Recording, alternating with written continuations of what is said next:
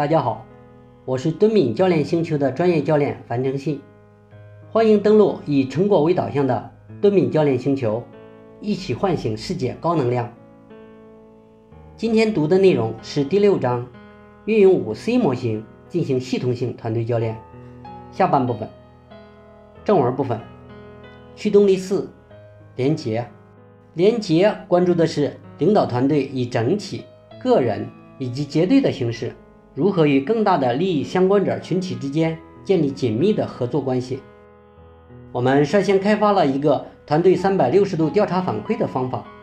它反映的不是对团队成员个人的反馈，而是所有关键利益相关者，包括团队内部成员对团队整体的看法，见第十四章。如果可能，我们还会对团队进行教练，让他们通过探寻对话直接与关键利益相关者互动。与所有利益相关者进行探寻对话，会给团队提供丰富的信息，供团队探索自己需要在哪些方面采取新的做法。在第三章中有一个简短的案例，介绍的是积极的与风险投资团队互动，收集三百六十度调查反馈信息，以一种戏剧性的方式分享给团队。正如我们在第一章中介绍的那样，对 C E O 们来说，一个人不可能完成组织繁荣发展所需要的与利益相关者之间建立紧密关系的全部工作，特别是在变革或转型时期。在转型互动中，领导团队的每位成员都要起到自己的作用。非常重要的是，为达成有效转型，所有团队成员都需要在这个领域游刃有余，并能创造影响力，都能够以一种协同一致的方式代表团队行事。团队教练可以运用以下各种方式帮助团队把连接的工作做好。探索以下三项之间的区别：信息提供、沟通、建立紧密的合作关系。制定一个建立关系的策略作为转型战略的重要内容，让每位团队成员评估自己当前的权威性、风范、影响力和关系领导能力，并从其他团队成员处接受反馈，并对三百六十度调查反馈或者其他从员工及利益相关者处获得的反馈进行反思，与团队一起准备、设计、排练建立关系的活动。在这个过程中，大家可以接受其他团队成员及教练的反馈。当团队成员与员工及利益相关者建立关系时，进行现场教练，这可以包括各种教练方法。给领导者们做建立关系活动前的定向工作，以及之后的回顾工作，进行在球场边或中场休息时的反馈和教练，协助引导建立关系的工作坊或会议。除了对团队及利益相关者之间的集体互动关系进行教练，团队教练还要关注团队成员如何对自己所担当的集体领导者角色与自己所分管的部门领导者角色进行整合。在第一章中我提到过，隶属于多个团队的成员在百分之百忠于集体领导团队和自己所领导的部门方面所面临的挑战，他们很容易就退缩成中间人或者为难的中间派。在这个角色中，作为部门领导者时，他们要在高管团队面前展现自己团队的需求、愿望和成功，保护自己的团队免受批评，保障自己团队的预算和资源分配。回到自己所带领的团队中时，他们又要传达高管团队的指示，执行高管团队所做的决定。一位负责大学执行董事会的学院院长和我谈起自己的角色时，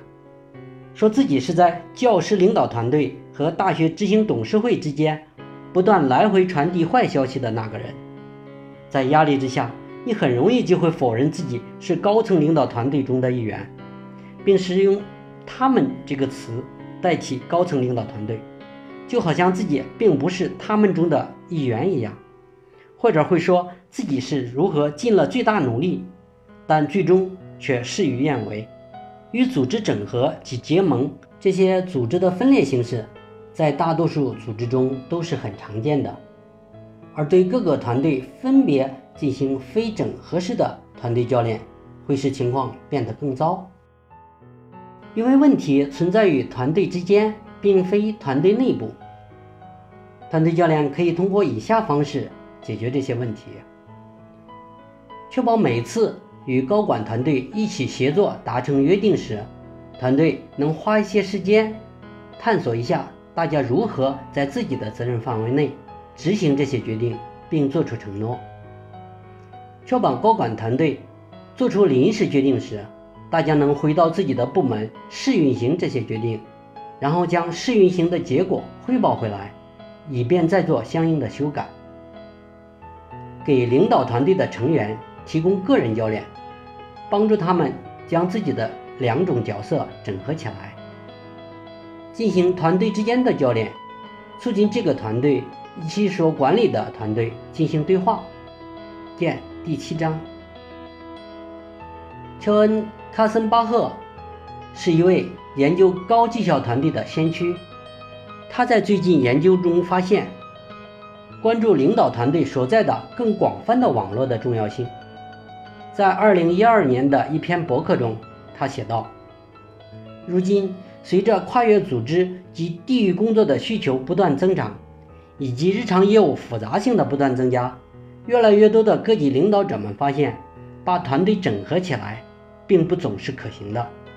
甚至不是最好的做法。幸运的是，我们现在有了更多的选择，特别是与真正的团队相比，焦点工作网络、子小组等能更有效的工作。差别是什么呢？团队是一个有领导者的小群体，在真正的团队当中，领导力也可以确实会在团队成员之间转换。负责一个明确的、有吸引力的绩效目标，通常会有开始和结束。相对应的，工作网络组织是一种更大的、非正式的、松散定义的群体，其成员具有不同专业的知识，可以参与解决不同类型的问题。在某些情况下，焦点工作网络会比小型团队更加灵活和包容。卡洛斯和卡森巴赫提出了发展领导团队的三点建议，以便使其成为非正式工作网络的枢纽。与其着眼于把高管们作为整体来改进其群体动力，不如设计一些更小的、更加聚焦的子小组，根据需要吸收公司里的其他人加入。投资于高管团队成员与公司其他人之间的连接质量。认识高管之间的冲突常常是由关系网中更大的压力引发或加剧的，所以要首先在组织层面上来解决问题。服务于高管领导团队时，我们越来越多的与他们工作网络的重要组成部分，即他们的团队及子小组所组成的工作网络一起合作。由此我认识到，高层领导团队是一个开放的系统。这些组织的分裂形式在大多数组织中都是很常见的，而对各个团队分别进行非整合式的团队教练，会使情况变得更糟。因为问题存在于团队之间，并非团队内部。团队教练可以通过以下方式解决这些问题：确保每次与高管团队一起协作达成约定时，团队能花一些时间探索一下大家如何在自己的责任范围内执行这些决定，并做出承诺。确保高管团队做出临时决定时，大家能回到自己的部门试运行这些决定，然后将试运行的结果汇报回来，以便再做相应的修改。给领导团队的成员提供个人教练，帮助他们将自己的两种角色整合起来，进行团队之间的教练，促进这个团队以及所管理的团队进行对话。见第七章。乔恩·卡森巴赫是一位研究高绩效团队的先驱。他在最近研究中发现，关注领导团队所在的更广泛的网络的重要性。在二零一二年的一篇博客中，他写道：如今，随着跨越组织及地域工作的需求不断增长，以及日常业务复杂性的不断增加，越来越多的各级领导者们发现，把团队整合起来并不总是可行的，甚至不是最好的做法。幸运的是，我们现在有了更多的选择，特别是与真正的团队相比，焦点工作网络、子小组等能更有效的工作。差别是什么呢？团队是一个有领导者的小群体，在真正的团队当中，领导力也可以确实会在团队成员之间转换。负责一个明确的、有吸引力的绩效目标，通常会有开始和结束。相对应的，工作网络组织是一种更大的、非正式的、松散定义的群体，其成员具有不同专业的知识，可以参与解决不同类型的问题。在某些情况下，焦点工作网络会比小型团队更加灵活和包容。卡洛斯和卡森巴赫提出了发展领导团队的三点建议，以便使其成为非正式工作网络的枢纽。与其着眼于把高管们作为整体来改进其群体动力，不如设计一些更小的、更加聚焦的子小组，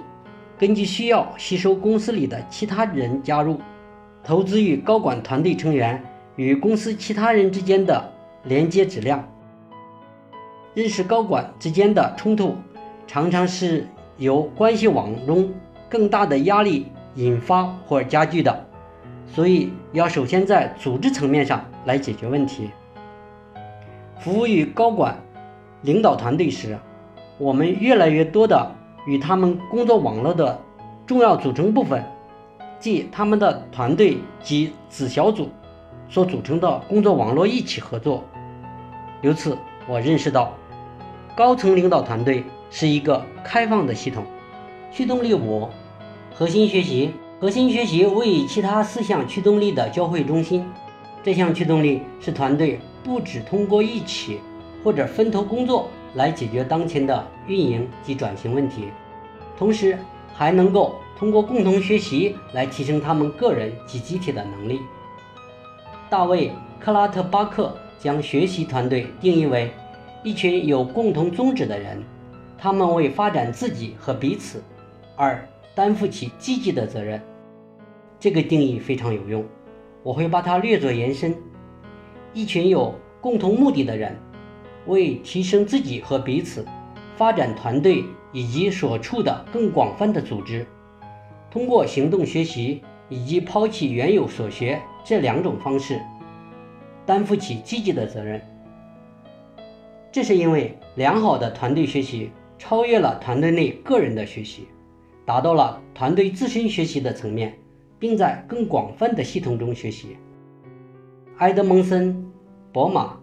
皮萨诺对医院里外科手术团队有效学习新方法的过程进行了研究。结果显示，最成功的团队都拥有一个对团队学习进行积极管理的领导者。这适用于所有领导团队，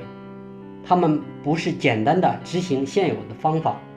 而是要迅速适应新环境，实施新的管理方式。团队是行动学习的理想单位。行动学习首先由雷格·瑞温斯在第二次世界大战后的几年里提出，用于管理发展至今。麦克佩德勒是一位著名的作家和实践者，他对行动学习的定义如下：行动学习就是把工作组织中的人才发展与他们解决困难问题的行动结合起来。行动学习是工作任务成为学习的载体，其主要有三个部分构成：接受某个特定任务或者问题的行动责任人，待解决的问题或待完成的任务，以及有大约六位同事组成的小组，定期见面，相互支持并挑战彼此，采取行动并进行学习。想成为学习型团队，就要在如图刘刚四所示的经典行动学习周期的各个阶段投入时间，发展成员个人及集体的潜在能力。我们还需要记住，不同的个人和团队会有不同的学习风格，这会影响他们喜欢从哪里开始学习。有些人喜欢从实际行动开始，然后反思什么有效什么无效，还有些人喜欢先有理论和解释，然后再在行动中应用。赫尼和芒福德开发了一些方法，帮助人们识别自己的学习风格，以及如何运用自己的主导偏好，如何拓展自己学习的可能性。团队教练可以对这个模型进行调整，以便观察自己团队的主导学习类型。运用赫尼和芒福德的成果，我们开发了认识自己学习短路的模型，帮助团队更加了解自己的限制性学习模式。团队需要认识到这些，才能产生新的学习。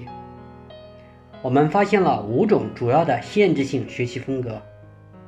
救火型或者极度实用主义型团队，这是一种计划做计划做类型的陷阱，口号是如果计划行不通，那就再做新计划。这种学习停留于试错水平，这种类型的团队往往倾向于短期性战术式的解决问题。事后剖析型团队，这是一种做反思做反思类型的陷阱，口号是反思错误并改正。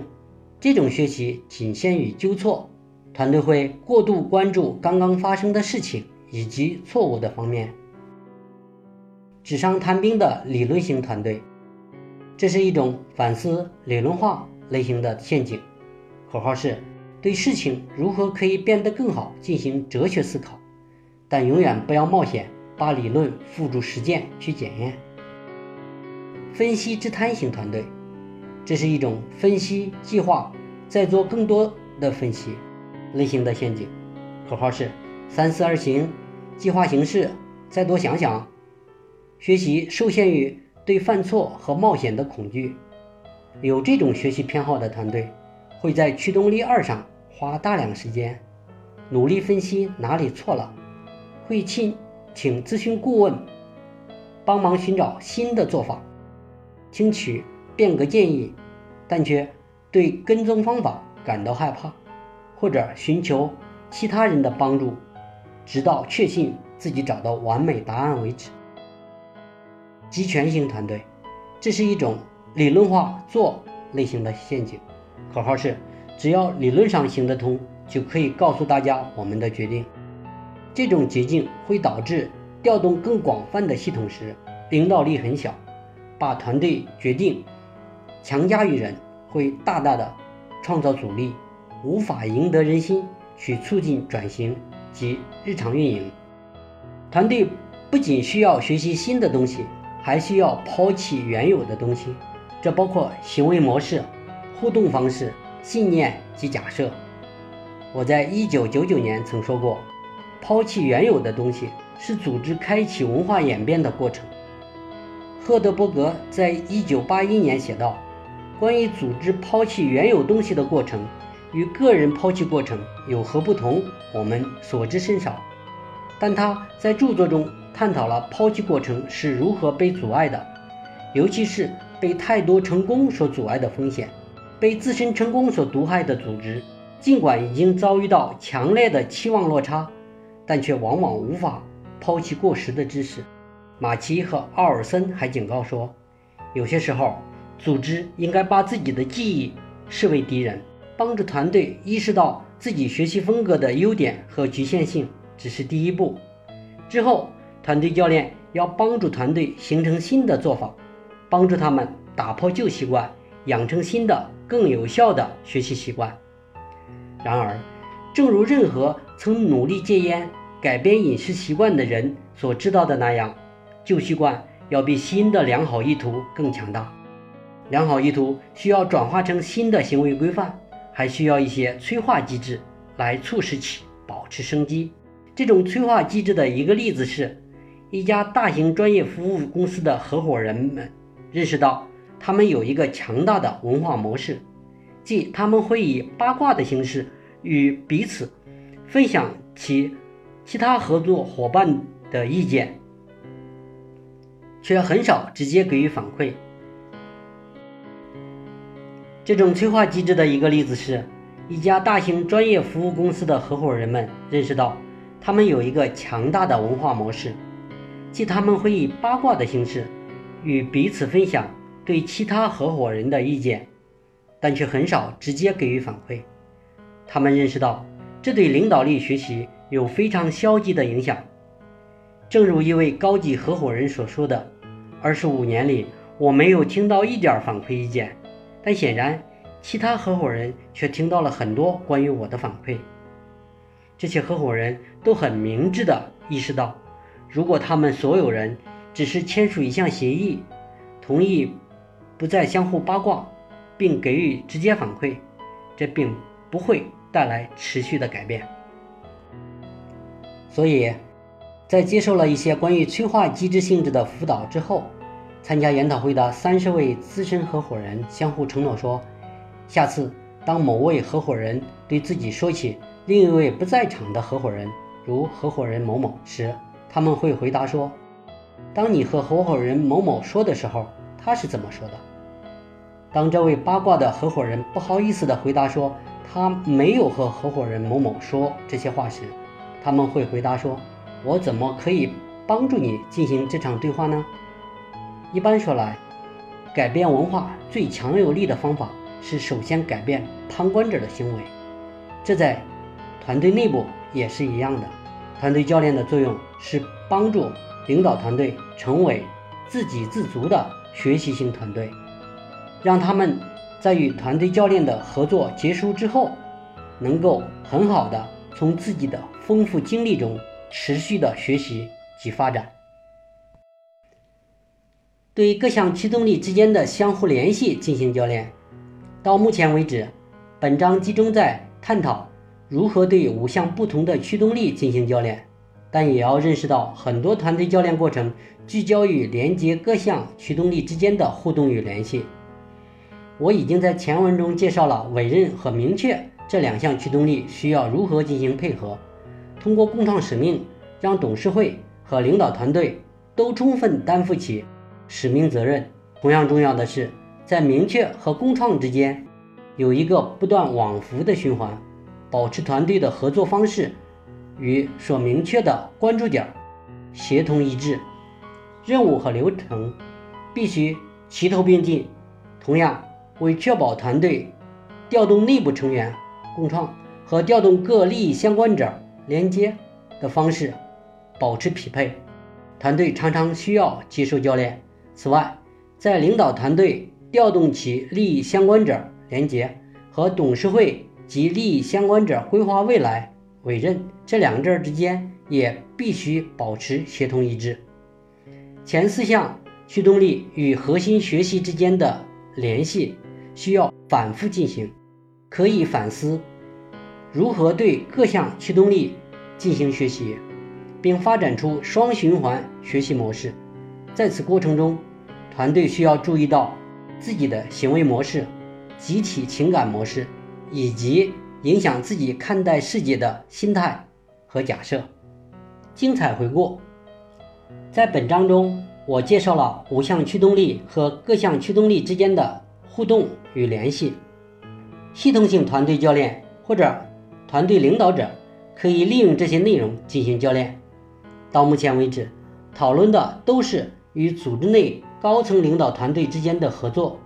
这些高层管理团队有时被称为高管团队或运营委员会。在第七章中，我将会介绍对于不同类型的团队来说，这个教练过程需要做哪些改变。在第八章中，我会介绍在与商业公司的正式董事会或监事会、公共部门或第三部门的非执行董事会、地方政府的内阁委员会合作时，应如何使用这个教练过程。今天的阅读内容就到这里，我是敦敏教练星球的专业教练樊承信，感谢您登录以成果为导向的敦敏教练星球，一起唤醒世界高能量。我们明天继续阅读。